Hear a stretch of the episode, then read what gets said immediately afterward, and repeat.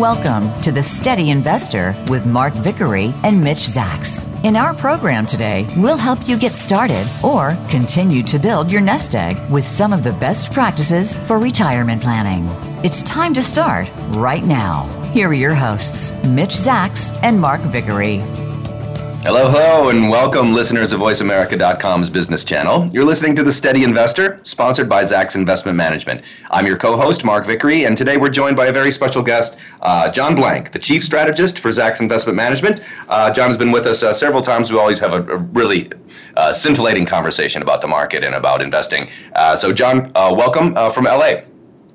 Thanks, Mark thanks for getting up. Oh, I guess it's not that early for you, but uh, just around uh, time to enter in the office, I guess, right? Um, so there's the office as far as uh, yeah, as far as your I don't know your den or something, right? right, right. Anyway, okay, so John, uh, we've got plenty to talk about, uh, and a lot of it you had kind of gotten to already. There's a couple uh, really important pieces that I think most of our listeners should be aware of, and one is your monthly market strategy piece, uh, which comes out basically right after the non-farm payroll report comes out from the BLS uh, once a month. And um, it's very comprehensive. We talk it up a lot. Matter of fact, we give out uh, free copies for people who call our 800 number. And listeners, I'll get to that in just a moment. Uh, but uh, what I found very interesting about it this time, John, was you uh, you got into the idea of how can the U.S. bull market run so far so fast. So uh, what would be your, your, your quick answer from that? And then we'll go on from there. Mark, yeah. I mean, first of all, everyone needs to understand how far we have gone relative to history. And the, the S&P 500 valuation, when you look at earnings that are looking looking to happen in the next 12 months versus the price of the overall index now, called the forward PE ratio, price to earnings ratio, is 17.7 right now. 17.7. What would be so the, historic, historic average? average is uh-huh. 14.3, Mark. So what that tells you is 3.4 on 14. We're looking at a 25 or 30 percent premium hmm. to history for this market. That's a big number. It's even bigger when you realize that U.S. economy, GDP growth, for the first quarter of 2017, right now, is now coming in at less than 1%. And that is not very strong growth, and you have a big premium for the forward outlook. So that's the question we got to answer. What on earth is going on, and whether this is something we should be believing in and holding our money in the markets, or getting out, or or just not even being concerned. So, my first thing I'll point out, Mark, about this situation is that in the fourth quarter of 2016 and the first quarter of 2017, we have seen back-to-back earnings growth, about 4.9%, 5% you know, year-on-year earnings growth. For the first time in about two years. we've seen back-to-back earnings growth in almost two years. Right, right. Yeah, right. So, so that's, that's, obviously a big thing. The main reason it's probably happening is we've finally put together two strong quarters of earnings growth, and it hasn't happened in two years. So the market finally has a bid, and this it's really about less risk, not more return. It's it's really about this idea that God, it's, it's there's no real downside right now versus a lot of upside. The second thing I'd point out to people is the Republican constituency on Wall Street. And what I mean by that is that the big, big funds that put big, big money to work are often run by Republican uh, thinking and Republican people. And their excitement and optimism with the new administration is palpable, and I do think they are putting money to work after that election. I think that's the second reason. That's the, the Trump third rally. reason, Mark, um, is a different idea. It's more of an economist idea. And that's the deeper lending growth rates across the U.S. economy. Now, this is an idea that, that an economist looks for because you want to say to yourself, if, if I'm getting banks to lend into all the different nooks and crannies of the U.S. economy, mm-hmm. that's telling me I'm going to get the growth eventually because bankers are smart people. And they're looking at balance sheets and they're looking at, they're talking to companies and they don't like to lose money. So if they're putting the money to work and you see good numbers and growth rates and lending growth, that tells you something is very strong. So here's a quote, a set of quotes that came from me from a very respected group in Albany, New York, that tells you just a little bit about what's going on. First of all, they said the Federal Reserve policy remains accommodative. Even after yesterday's rate hike, it does. That means money is flowing in from the Fed. The performance of monetary variables remains sound, and the pace of bank lending, while it has slowed some, is expanding at a 5.7% pace. That number's interesting. Now, I told you 4.9% earnings growth was happening. Now, all of a sudden, we get 5.7% lending. That's that's consistent. That's what you like to see. That the, the lending is consistent with the other types of growth that are coming from the actual economy. Bank lending to business has slowed some, but is expanding at a sound 6.7% rate. There's a good number. Bank lending to business. Real estate lending has slowed some, but is expanding at a sound 6.3% rate. Again, good number. Consumer lending has slowed some, but is expanding at a sound 7% rate. And that goes on and on, all the way to leading indicators, monetary growth conditions everywhere around 5.5 to 7% across all these different spectrums. I mean, consumer lending, real estate lending, bank lending, the Fed. All this is telling us that, in fact, this is why that 17.7 is okay. There's a t- plenty of liquidity out there. The Republicans are excited about the future. They run the big equity firms, and we've got back-to-back earnings growth for the first time in almost two years. Okay. Well, as we, as you mentioned, uh, touched on anyway, the federal market, Federal Open Market Committee raised interest rates another quarter point. This is the third such raise in 15 months. Um, what I found kind of surprising, maybe not surprising, but interesting about this was Chairwoman Yellen's comments afterwards, where she indicated that future growth from things like corporate tax reform were not considered in the undertaking the the rate hike. So all of that future growth has not been priced in by the Fed. In other words, is that correct? Well, I think you know the way to look at fiscal policy, which comes from the Congress, the Senate, and the presidency, is that it's it's an outcome of that negotiation. And frankly, it's it's really done by the Senate and the House, not the president. Even though the president are issued his budget these last few days, it goes to the Senate and the House. They basically have the constitutional authority to do this. So the point is, until all of these things are approved, which is months from now, Right. And the negotiations go on getting there through the committees and into the House. There's plenty of time for the Fed to adjust their decision making based on what, what actually happens. The other thing is you have to understand that what's being said and what will be done will be netted out in GDP growth. So the Fed's going to know from their own GDP accounts what's going on with tax policy, what's going on with spending policy. They're going to see it probably within a quarter or two of when it actually happens. And they're not going to be surprised by it because they got to get approval from the government, the government doesn't just turn around the next day and start spending. They pen probably a quarter later. So the point about the budget and the and the whole Trumponomics thing is, like she said, she's got plenty of lay, you know leeway and and forward looking and ability to change course as that comes out. And frankly, I think they're right in thinking that it's going to be a heck of a lot less uh, notable than people think. It'd be less notable than people think. Well, I, I, you were bringing up GDP. We see in, in, Q1 numbers so far, unless they've changed recently, uh, still we're under two percent for the quarter. Is that true? That's what I'm saying. That's what I'm saying. Right. I mean, that's not the four percent number he threw around in the in the campaign. It's not even close to the three percent number the Treasury Secretary says he can get in the in the in the at the end of 2018. The end of 2018 is you know close to over 18 months away. So, uh, you know, between then and now, we're doing muddle through growth, and the Fed has to think about all of these interest rates in a 12 month uh, window where it's 12 months ahead. So it's basically saying by the early 2018, we don't want even if you do some more spending by the in a few more months, we don't want to be behind the curve we're getting this rate hike out there. And we're probably going to do another one in June. We're probably going to do another one in September. That's what the dot plots were saying.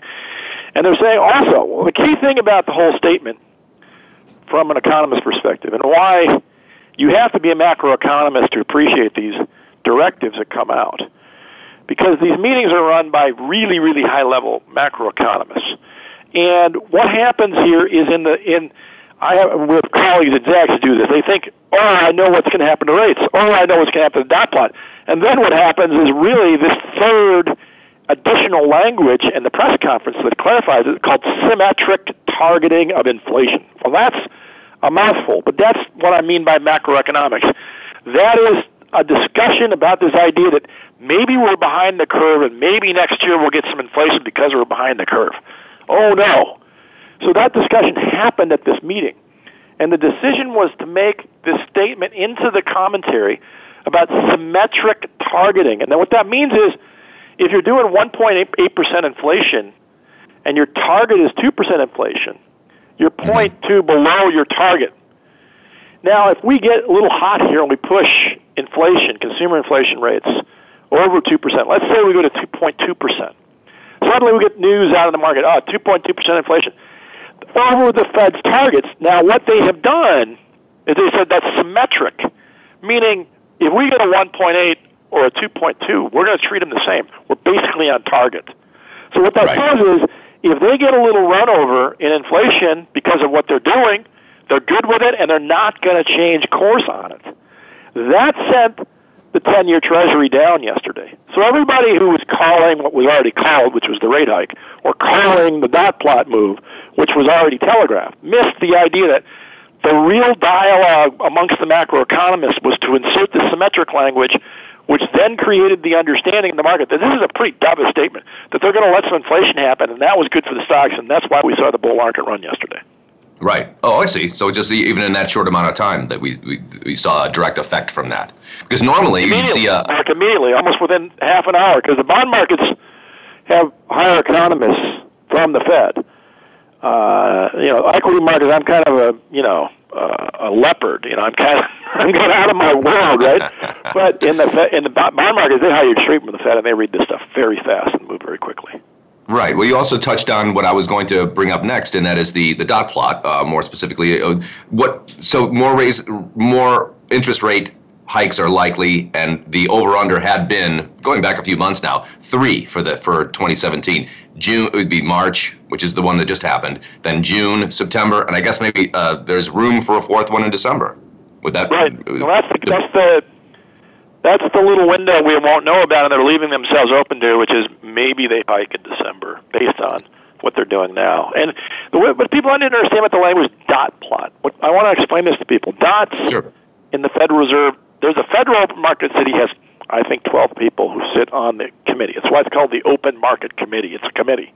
Right. And each person shows up with their forecasts for what they think rates should be going forward.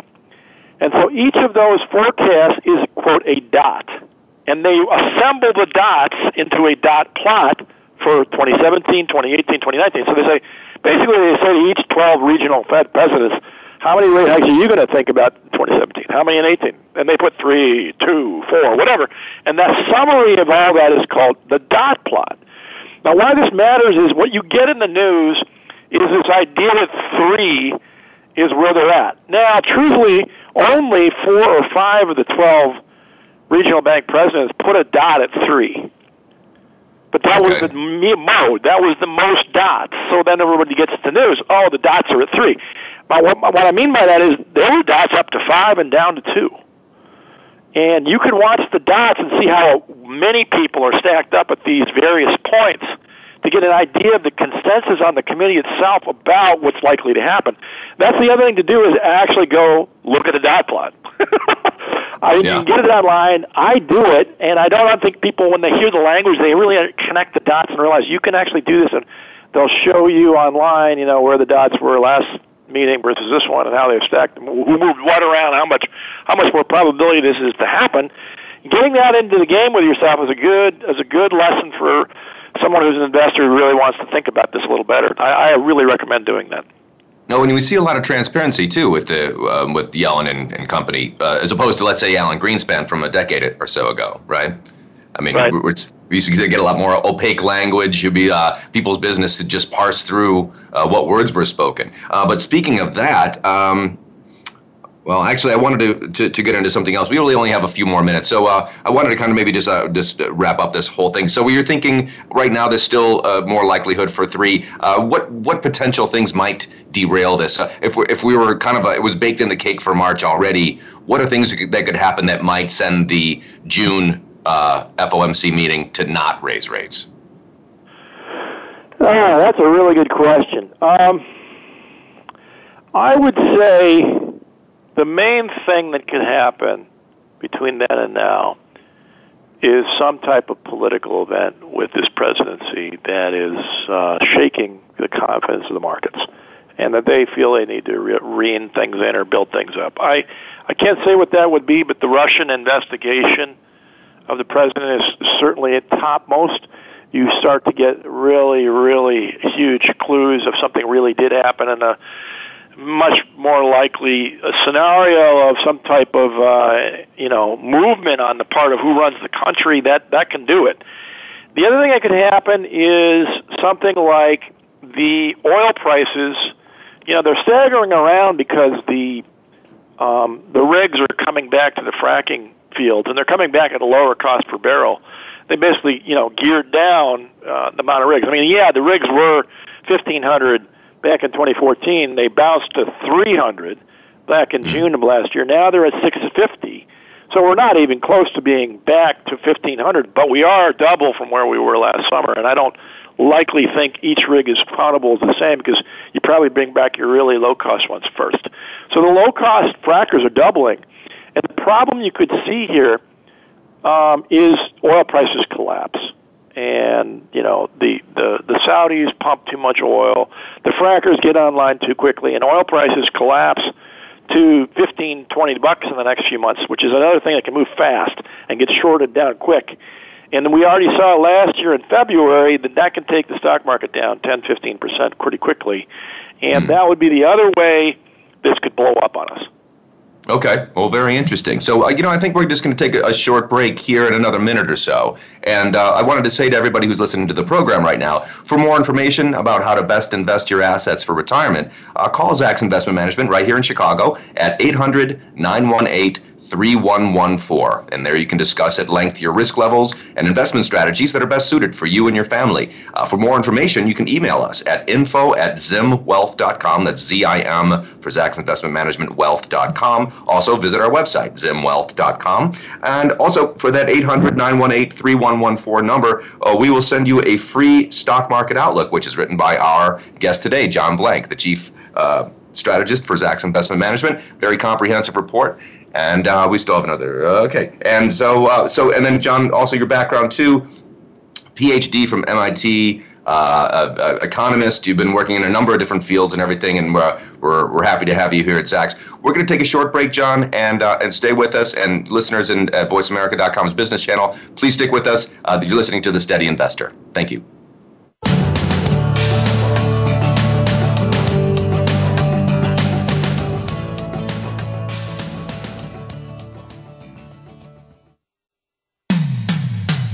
Comes to business, you'll find the experts here. Voice America Business Network. The Steady Investor Show is brought to you by Zacks Investment Management, a wealth management boutique formed over 23 years ago and manages several billions of dollars for thousands of customers. At Zacks, we believe acting in your best interest is our obligation. Zacks focuses on providing solutions and listening to our clients' needs. With trust in the financial industry at an all time low, we find this focus to be a key differentiator for our firm. We're based in Chicago and have a team of advisor representatives located across the country to help you with your retirement planning.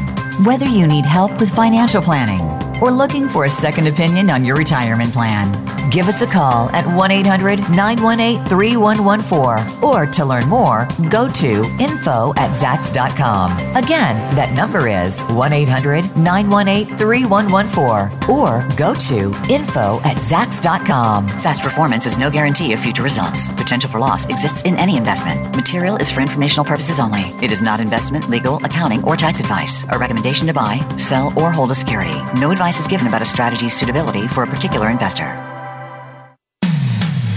When it comes to business, you'll find the experts here. Voice America Business Network.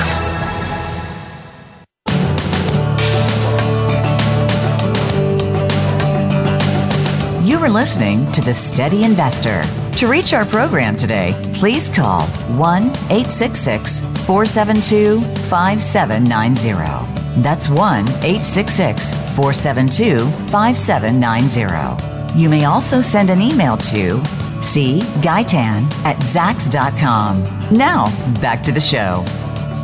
Welcome back to the second segment of The Steady Investor, sponsored by Zacks Investment Management. You know, we have so much fun on this show when John Blank is the guest guest host. Uh, we just keep talking right through uh, when when we go away for a break and everything. So we're just constantly talking about all this kind of stuff. So, so John, thanks uh, for sticking with us. So we're going to keep going. Um, we're talking about interest rates. We're talking about the probability of there being uh, three. Uh, we're currently on the dot plot right now. Um, in terms of what President Trump and the GOP-led Congress wants, things like the travel ban, healthcare reform, these things are hitting some snags, John. So does this tell you something about the tax cut timeline, such as that might be something that uh, that uh, uh, bolsters growth uh, going forward, that, that might not happen until 2018 or so? Yeah, I think so, Mark. I mean, I want to put out for our listeners um, a, a paradigm from political science that I uh, think helps clarify how this any presidency really runs, and uh, this one certainly runs this way. And that is, first of all, you've got base-driven politics, and what that means is you're trying to serve who elected you. So the Republican voter is more important, and maybe the only thing that's important in this type of scenario. So base-driven politics says, put out stuff that the Republican base that put me in office wants. So that's the basically the the the the, the immigration restrictions, the Muslim ban, all these things that we're talking about, bigger, stronger military. Those were base-driven. Base-driven mean that's what people voted the guy in to do, and that's what that's a whole crowd of you know the, the Steve Bannons, the, the campaign strategists. They do this, and by the way, Obama did the same thing when he got into office. He put through his health care plan when he had both houses in his hands, and he kept his base happy that time. So base-driven politics has nothing to do with one or the other party. It just has to do with this idea that the first thing you need to do is be powerful, and once you're powerful, you got to keep your people happy. That's base-driven politics. Now, in the midst of all this, as time rolls on, and as you appoint people who are not part of the campaign, and you see this with the Trump administration, you put in the Wilbur Rosses, you put in the Steve Mnuchins, you put in the uh, uh, Gary Cohns, who was the chief operating officer of Goldman Sachs, and there's many more Goldman Sachs alumni now in, in this uh, uh, presidency. That turns into the Goldman Sachs way of thinking, which we, is sort of the Zacks way of thinking in many ways, which is what I will call objective-driven politics. Objective-driven politics is to solve a business objective or a clean idea. So raise the growth rate of the economy, you know, do this through taxes. So the objective is to raise the growth rate of the economy. and that's what Gary Cohn is stalling out at. And people say, well, we'll wait six months for the tax policy.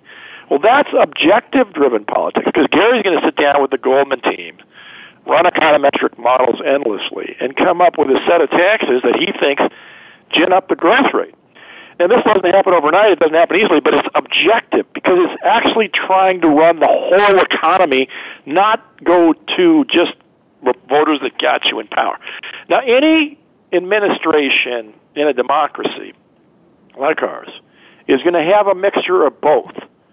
And that's just always the case. So the problem you have here is when you look at health care reform, you look at tax reform, you look at the strong defense story, you sort of, the story today we're going to cut 60 programs down to nothing.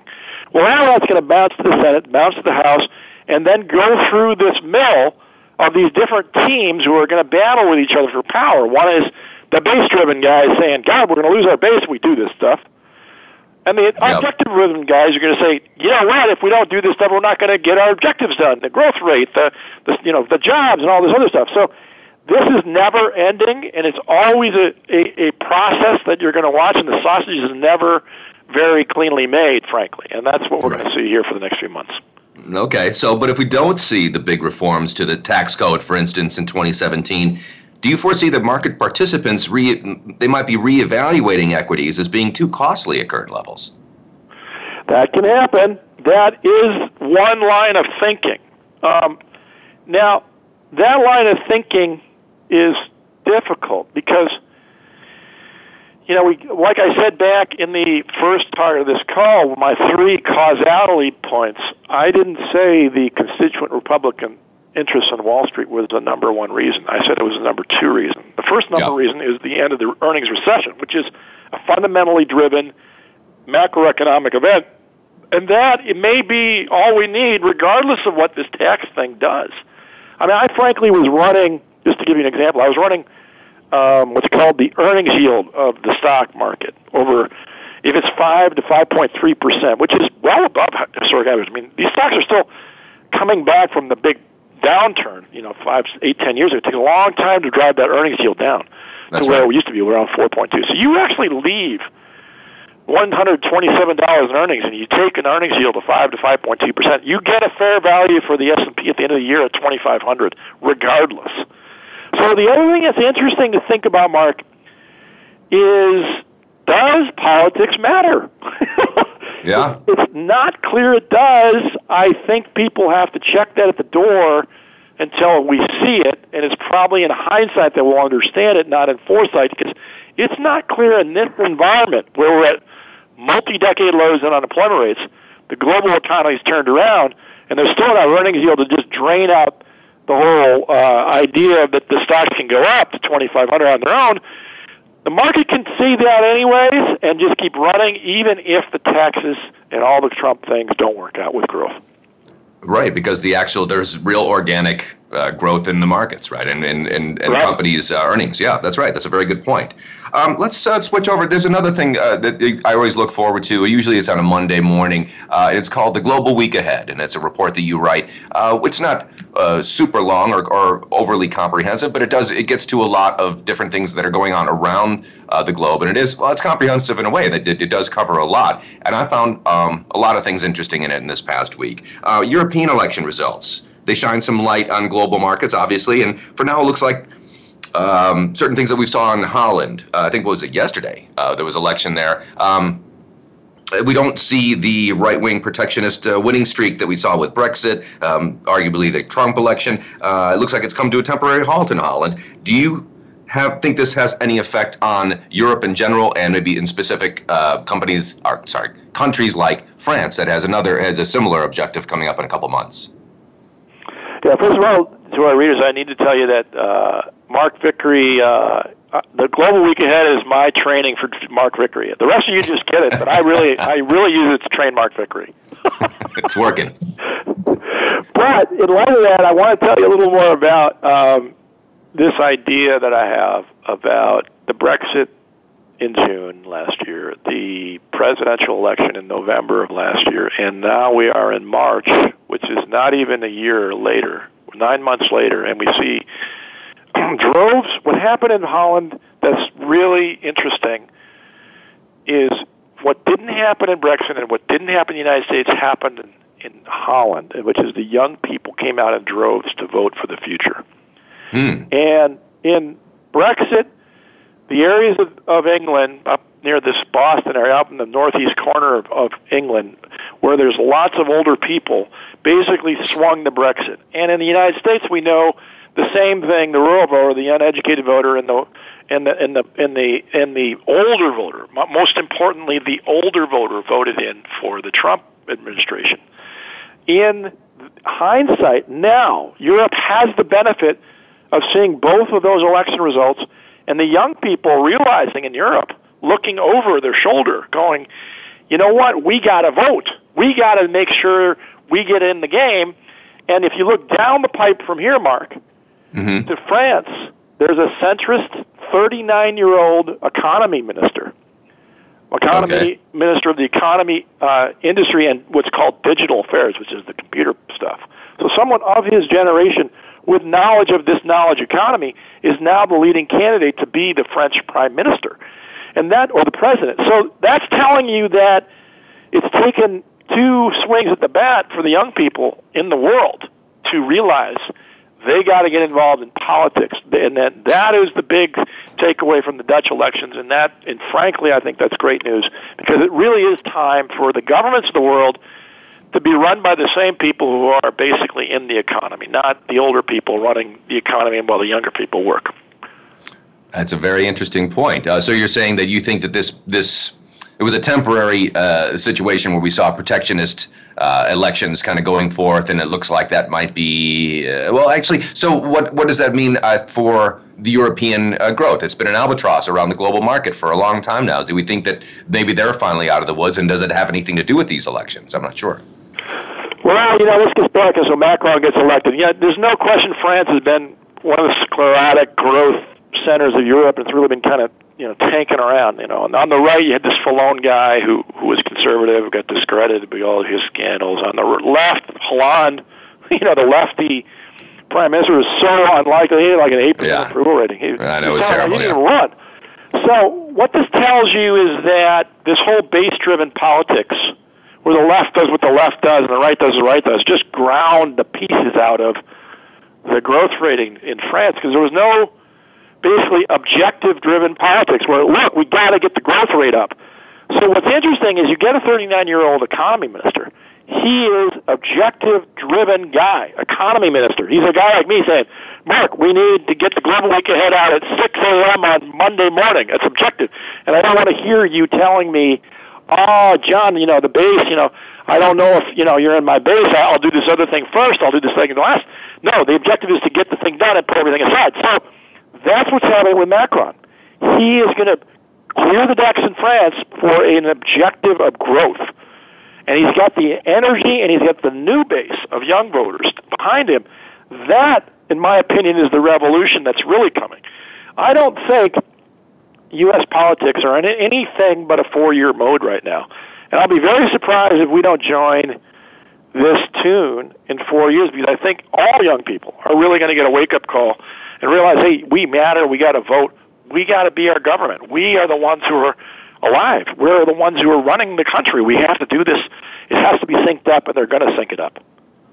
Okay, very interesting. So let's all right. So we were in Europe there for a while. Let's uh, move on to other parts of the global economy. Uh, the Bank of Japan issued a policy statement, and uh, what was the what was the rate that was assessed? Do we do we have a, figure on that? Uh, I know you were uh, you were saying that the negative uh, 0.1 percent overnight rate was uh, going to be looked at. I don't know if we have anything on that right now, but um, there was that. There was the Bank of Indonesia, the Central Bank of Turkey. I guess that's is that Asia or that's Asia Minor, right?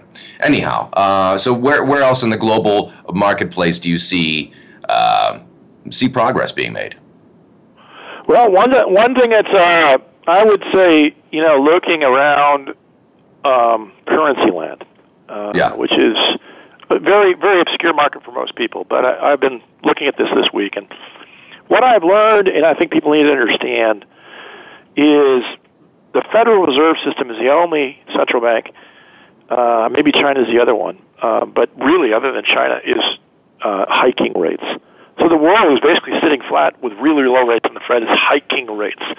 So what happens when you widen gaps between parts of the world that are not hiking rates and parts of the world that are hiking rates is that stronger the dollar gets the the, the, the people who have higher rates have more incentives for buying the bonds because you get you get higher interest rates. So the money goes to where the higher interest rates are. That's the basic idea. Money goes to Right. where the higher interest rates are. Relatively speaking, so the dollar is getting stronger everywhere. And it's really getting strong against emerging markets, places like Brazil, South of Africa, um, these types of places, uh, Mexico, those big countries. We're seeing calls for 21 on the peso and the, and the five and six percent moves down in the in the real and South Africa, you know, really struggling and depreciating their currency because money is just getting sucked out. The same is true with China for all the strength and everybody liking China, I think it's the future. It's money. The yuan rate is going to break seven this year, get to seven point one. We've not seen a a cheaper yuan for some time, and what that's going to do is the Fed is going to actually end up giving the ball to cheaper manufacturers in China as a part of the way we're going to restrict growth in the United States. So that's what's weird about the situation we're in is the channel of transmission, what's called the channel of transmission, is through the interest rate to restricting growth in the United States. So when you say, God, we're only raising interest rates to 1.5% in the United States, that is entirely true. But what really matters here is, as we assume with the U.S. dollar, it can move 5, 10, 15% over the next year. In response to this is all the money gets sucked into the United States from these other parts of the world. And that is going to benefit the rest of the world from a fundamental perspective. But as investors, we got to learn how to hedge off that risk if you buy ETFs in these countries. And, and frankly, it's going to hold off on any bull market happening outside the United States as, as long as this type of thing is going on. That's very interesting. So even though we are seeing some GDP growth in other parts of the world, we're also seeing the, the, the U.S. dollar so much stronger that it's still sucking out uh, investment from these other countries then, right? And that's, that's still going to benefit. So, but it's not going to benefit us necessarily in trade, but it will as far as investment. Is that, do I have that right? Yeah, that's basically it. I mean, it's higher rates, money sucks out of these countries. You can just think about it. You know, when we talked about the lending growth earlier, it's coming in here. There's deep and liquid back backing for all of it, all those multiple channels, and people are just not putting money to work in these countries out there. And uh, it benefits us, but it hurts us because you know benefits us with deep liquidity. We got a lot of cheap money, but uh, it hurts us because we we're getting a stronger dollar, and it keeps on getting stronger and stronger, and that is working against the administration's motives of you know, creating, you know, U.S. made products and shipping them abroad because it's getting harder and harder to do that with a, with a stronger dollar. That's right, because it's harder to compete uh, with people that can charge pennies on the dollar for uh, for labor and, and that sort of thing. Right. Right. Um, this is what, what we got to think about. Uh, you know, this sort of conundrum of how do investors handle this versus how do countries handle this. And, and again, that's a very different answer when you look at one or the other actor. Okay. Well, hey, John, we're going to take another short break in just about a minute or so. And I wanted to uh, remind our listeners of the Steady Investor uh, that uh, for more information about how to invest your assets for retirement, call Zacks Investment Management right here in Chicago, 800 918 3114. You can discuss at length your risk levels and investment strategies that are best suited for you and your family. Uh, for more information, email us at info at zimwealth.com. Visit our website, uh, which is also zimwealth.com.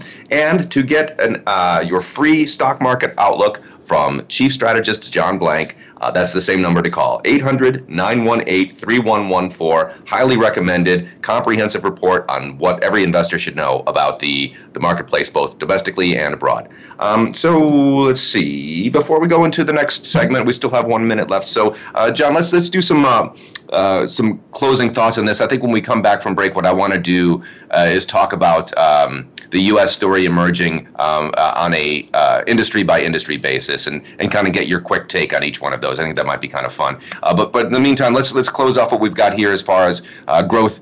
Uh, globally versus growth in the U.S. and any anything that we need to any pearls of wisdom that we need to take away from that.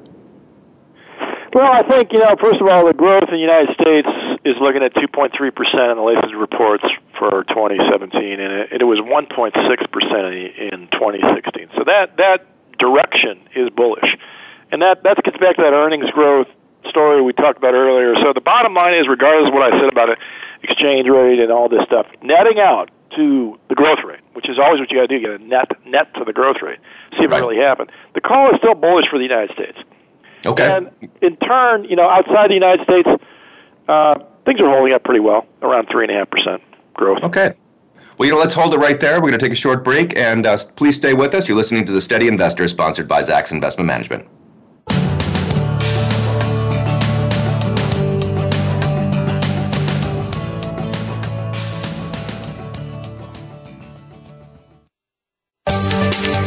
From the boardroom to you, Voice America Business Network. The Steady Investor Show is brought to you by Zacks Investment Management, a wealth management boutique formed over 23 years ago and manages several billions of dollars for thousands of customers. At Zacks, we believe acting in your best interest is our obligation. Zacks focuses on providing solutions and listening to our clients' needs. With trust in the financial industry at an all time low, we find this focus to be a key differentiator for our firm. We're based in Chicago and have a team of advisor representatives located across the country to help you with your retirement planning. Whether you need help with financial planning, or looking for a second opinion on your retirement plan, give us a call at 1 800 918 3114 or to learn more, go to info at zacks.com. Again, that number is 1 800 918 3114 or go to info at zacks.com. Past performance is no guarantee of future results. Potential for loss exists in any investment. Material is for informational purposes only. It is not investment, legal, accounting, or tax advice. A recommendation to buy, sell, or hold a security. No advice is given about a strategy's suitability for a particular investor. Voice America Business Network, the bottom line in business.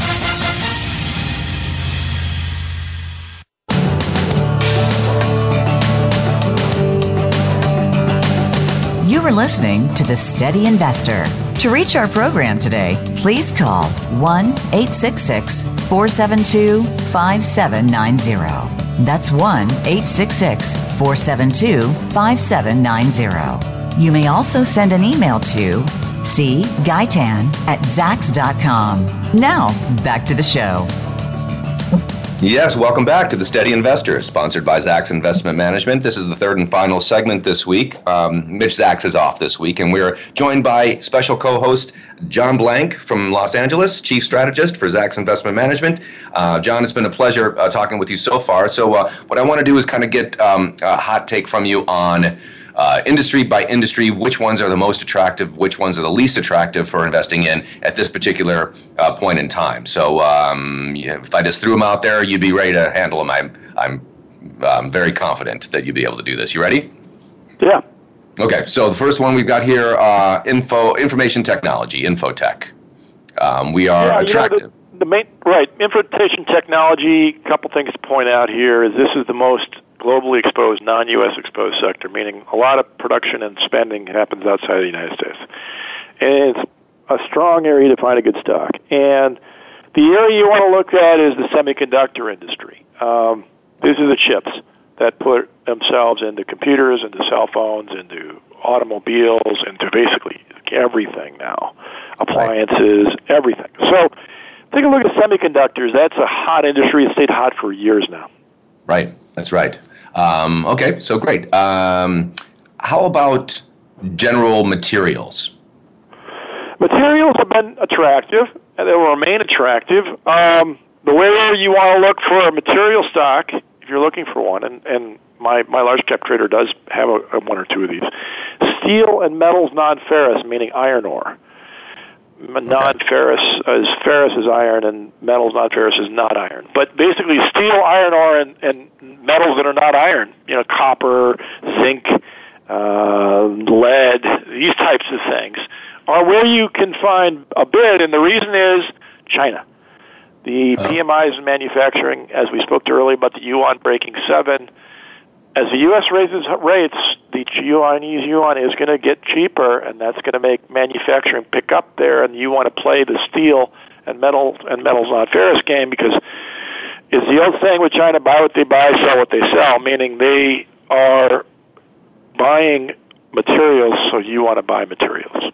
Well, that's interesting because that's not exactly where I expected you to go with uh, with discussing materials. I thought we were going to talk about things like construction, uh, maybe even domestically. Um, would that still does that still yeah, hold? That, for, that falls, Mark. That construction is is in industrials basically. Yeah, right. And okay. We we do see construction, building services, and metal fabricating, which is making ducts and pipes and stuff like that, which is all construction related. We do see the bid on that in the United States. That's coming off of the what's called a late cycle situation in the United States. What that means is we've been expanding when you expand an economy, you, you exceed its previous size. And when you expand an economy, the first thing you come out of recession, you just you soak up unused capacity. But when you get an expansion, you have to add capacity. And right. when you get in a late expansion, you have more and more. You you try not to do this stuff, but you got to spend the capital expenditures in the buildings and the equipment because you're the expansion is pushing you out beyond the capacity you existing have existing. So this is where construction is getting a bid right now, and we're seeing this really strong because the expansion is really old and the unemployment's are really low. So you can say, "Gee, I, I really now have an incentive to finally get my act together and raise my machinery expansion, raise my building expansion." And then this is what we're seeing at this stage of the cycle. Okay. Um, well, here's a here's an industry that has been uh, it basically fell in hard times for a, for a while, and uh, maybe it's coming back. You tell me. Consumer discretionary. You know, you always got to like that that area. Um, yeah, I think if you're looking for a play again, I would look in the home furnishing appliances. I think you're still getting a bid out of the the home ownership, and I would say leisure. Uh, always leisure, uh, particularly this summer, when, and particularly because stocks are up. Consumer discretionary is what it is, discretionary spending. And a lot of times stock market booms, like we've just seen, cause more consumer discretionary spending because people have big stock market portfolio, they feel better, and they go out and spend it on a boat, they go on a vacation, this type of thing. Mm-hmm. So Um, that's where you got to like consumer discretionary, and you got to like these types of products that are going to remodel kitchens or send you to on a timeshare to Mexico and things like that. Okay, so does is that usually a near-term uh, bump for, for an industry like that, or is it something that might we might be able to look toward uh, for a while? It should say as long as stocks are up, it'll keep going. I mean, if you think the underlying thing is just 401ks and you know feeling better about the economy and having more money in your savings, driving it up, and typically consumer sentiment drives up with stocks. It's almost one for one. Okay. So the way it ends right. is if the stock market goes down. Got it that makes it easier to understand. Um, so we talked a little bit about oil and gas uh, prices. How about energy uh, as an overall industry? Uh, where are we at as far as um, whether or not you'd recommend looking there? Well, you know, I think uh, the coal Trump trade's probably coming off. I wouldn't jump in there now; it's been played out. Uh, I think you know you've got um, the drillers coming off the floor. Um, mm-hmm. I personally don't really think energy is a great call right now but it's certainly contrarian. And I think you know the argument I read this morning and I agree with is you can buy the big oil companies not because of their any effect on oil prices. Whether oil prices go up or down now is not the relevant thing. The relevant thing is they went from 90 to 50, and these guys survived. And what happens in a situation like this when it's oil is you take your costs down. These are lean and mean companies, and they're learning to compete in the lower price environment. And that's the reason you buy oil. It may not be the case, energy wise, that oil prices and energy companies, oil companies, are correlated. That's that's actually a myth, and that's true now. I've I've watched this pullback in oil, and I've seen some of the large cap um, oil stocks move up or go sideways. They they really don't respond as much as you think. Okay, that's interesting. Is now, well, how do you put this in light with um, the OPEC agreement from late last year, uh, and subsequently, well, people were saying uh, people they're, they're still going to be producing more than ever before. U.S. fracking, uh, more oil uh, enters the markets. The supply clot's really not going away as fast as some people were predicting. Is that correct? Right, and that's it. And then all the supply was really seeing is people downshifting their cost per barrel. You know, they're saying, look, you know, we just got to live this new world. These were fat companies at ninety-five dollars a barrel for those six, seven years. They were fat. They were lazy. They did projects just, you know, if you made if oil was costing seventy bucks a barrel and you could sell for ninety, you did it. Now, you only do those really, really rich projects that have twenty dollar barrel oil on on hand if you do them, and that's what's going on now. So the whole mix is shifting to these real high end, very low cost projects and those are the companies, the Exxon's and such, that have been really uh, historically well run for a very, very long time. Right. right. And they are the ones that can bid for the really cheap oil production and have the money to put to work and get the cost down and all that. With the economies of scale and that, right? I understand. Right. Um, all right. How about financials? We just saw an interest rate hike. So how are the financials doing these days? Uh, you know, they're doing pretty good. Uh, not as good as people think. I, I hear the problem you have is um, just the amount of lift that's already come out of the, the stocks themselves. I'm 60 and 70% earnings uh, levitation, not lev- earnings, but stock price change. So if a stock's been moving 60, 70% over the last year, how much more of that is in play? Frankly, not much. So I'm, a, I'm kind of a seller of the really, really, really rich financials just because of the stock prices have run so far. But the, the underlying fundamentals do remain attractive. And if you want to look for financial stock, you want to look for something with a little hair on it, meaning, you know, some problems that can be resolved by better overall situation for the financials themselves. And but I do think you got to look a little harder and work a little harder to find stocks now in the financials because they've run up so far. Okay, and this is all based on the well, let's call it the Trump rally for uh, for lack of a convenient term. Um, that's that, that that's what really raced up over the past uh, four months or so. Is that correct? More than anybody right, else, more right. than any of the other industries. Uh, how about uh, so we were talking about industrials a little bit back with uh, materials. How are industrials looking uh, from a, a current viewpoint? Industrials are, you know, they're fluctuating around. I, we've yet to see this big capex boom that everybody's talking about. Um, you know, the, the real good quantitative analysis, uh, Tim Nyland's group at Zacks did is that they, you know, we're looking for that capex boom sometime this summer. I think by the end of this year, you're going to see it. I think, you know, that the problem here is you got to buy it before you see it because that's how stocks work. So you're going to probably have to get in and pick up some industrials now, just because you have to believe it's going to happen. Because people buy the news, they sell the they sell sell the fact, and the fact that it shows up, you're late to the game if that happens. All right, and we're talking about machinery, construction, building services, that sort of thing. Is that correct? Right. Yeah, you got to go in on weakness and buy them up on this idea that there's going to be some turn here in the next six months, and that confirms itself. And when it happens, and so that's how stock picking is. You gotta you gotta decide you're going to believe in something way before it happens. If it happens, then it's in the news, and people are just selling the stocks to take profits out of them once it happens. It's already been bid up, and you can't make any money off of it, right? Right. Um, yeah, that's so, what most retail investors don't understand is by the time you hear something good, you should be selling, not buying because they already went up, like the banks. Right, well, right. Like, well, the bank's been up 70% of the last year. They're selling that. It's a selling, not a buying thing.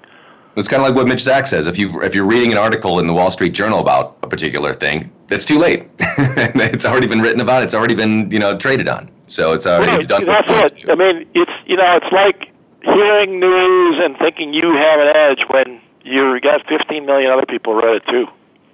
Right. Right. Okay. So utilities are is an industry that's been has had been had a hard time. Oh, let's face it. You know, uh, what is it? Is it getting better for utilities now? Uh, where where are we on that industry? Well, here this utilities business is regulated, so the profits are always there. People like the dividends. Um, I, I don't think utilities ever have much offer on offer as rates rise because you have corporate bonds and other places to put money and bank loans and you know basically preferred stock. All this stuff looks a lot better than utilities, anyways. So I think they just get sold off in this environment. But again, that selling has already happened. I'm not telling you that's something that's not already happened. And, right. and the question you have here is where's that in the process? Where's the new new thinking about utilities? And the new new thinking has got to be out somewhere in 2018 that rates are probably going up two percent from here, and they're really going to get sold off. But maybe there's some bull case that says that's not going to really happen for some other reason, and you can buy them instead of sell them. Okay. All right. Well, let's uh, move on. We only have three minutes left or so. How about healthcare? Where are we at with that industry right now? Healthcare, fascinating situation. They've been blasted to pieces for and shorted for a good two years on this uh, on this basically on this idea they were overvalued. Now they're undervalued, and the question is when do people buy them again, particularly the biotech companies and the drug companies. And mm. The other thing that's both bullish healthcare right now is not the president talking down uh, drug prices, but the pre- president talking up uh, uh, uh, corporate profits repatriation from abroad. I mean, places like Ireland were built on the pharma industry, getting good deals for taxes out of the Irish government, and there's trillions of dollars of drug profits parked, trillions, and I, and I did mean the word T, trillions, out of the United States. So if we get a profit tax repatriation bill through the Congress and the House, which is likely, the, the okay. trillions of dollars people are talking like Jamie Dimon are talking about coming back in the country, the bulk of that's coming from the drug and drug companies, and that is bullish healthcare stocks. Okay, so and you say there's a likelihood that we will see some repatriation in this industry. Is that correct? Yeah, I mean that's the argument. I I think you know you got to start buying healthcare, good quality healthcare stocks right now because you got to get in front of this thing, and they've been beaten to pieces for two years. They're they're one of the fairly good earnings growth areas that are reasonably priced because of this whole beat them up, kill them off, shoot them, and short them thing, which went on probably six eight months longer than it should have. Okay, well, I don't really want to get into specific talk about specific companies necessarily, but maybe uh, the um, the, maybe the larger pharmaceutical companies, uh, big pharma, or maybe the biotechs that have um, uh, uh, it, the, the orphan drugs and that sort of thing. Uh, which which would you, would you have a preference there uh, to look toward? Uh, you know, I don't I don't follow them close enough, Mark, to have one. I would just tell okay. you to have to go to our, our ranking system and, and look to see what the analysts are, are starting to like a little better. Okay, and so the last one, the last minute we've got here, consumer staples. Uh, how do you for how do you see this uh, uh, this industry these days? Uh, you know, I'm a seller if I own the, these types of stocks because the price earnings ratios are way rich. It's oh. the richest price earnings ratio. Just from a valuation perspective, okay. there's no gain. Uh, you know, if you look at ETFs over the last 10 years, the pure value, you know, the real cheap stocks are where the most money is made. If that's the case, this is the total opposite of that. These are the real rich stocks that that don't grow fast anyways. So this is the dumbest thing to be buying right now. Anyways, you should be selling these stuff. John, I'm going to have to leave it exactly right there. I love ending it with a big exclamation point. But thank you very much for spending the hour with us. And for the listeners of Steady Investor, we'll hope you'll be back next week. Sponsored by Zacks Investment Management. For John Blank, I'm Mark Vickery. Thanks for joining us.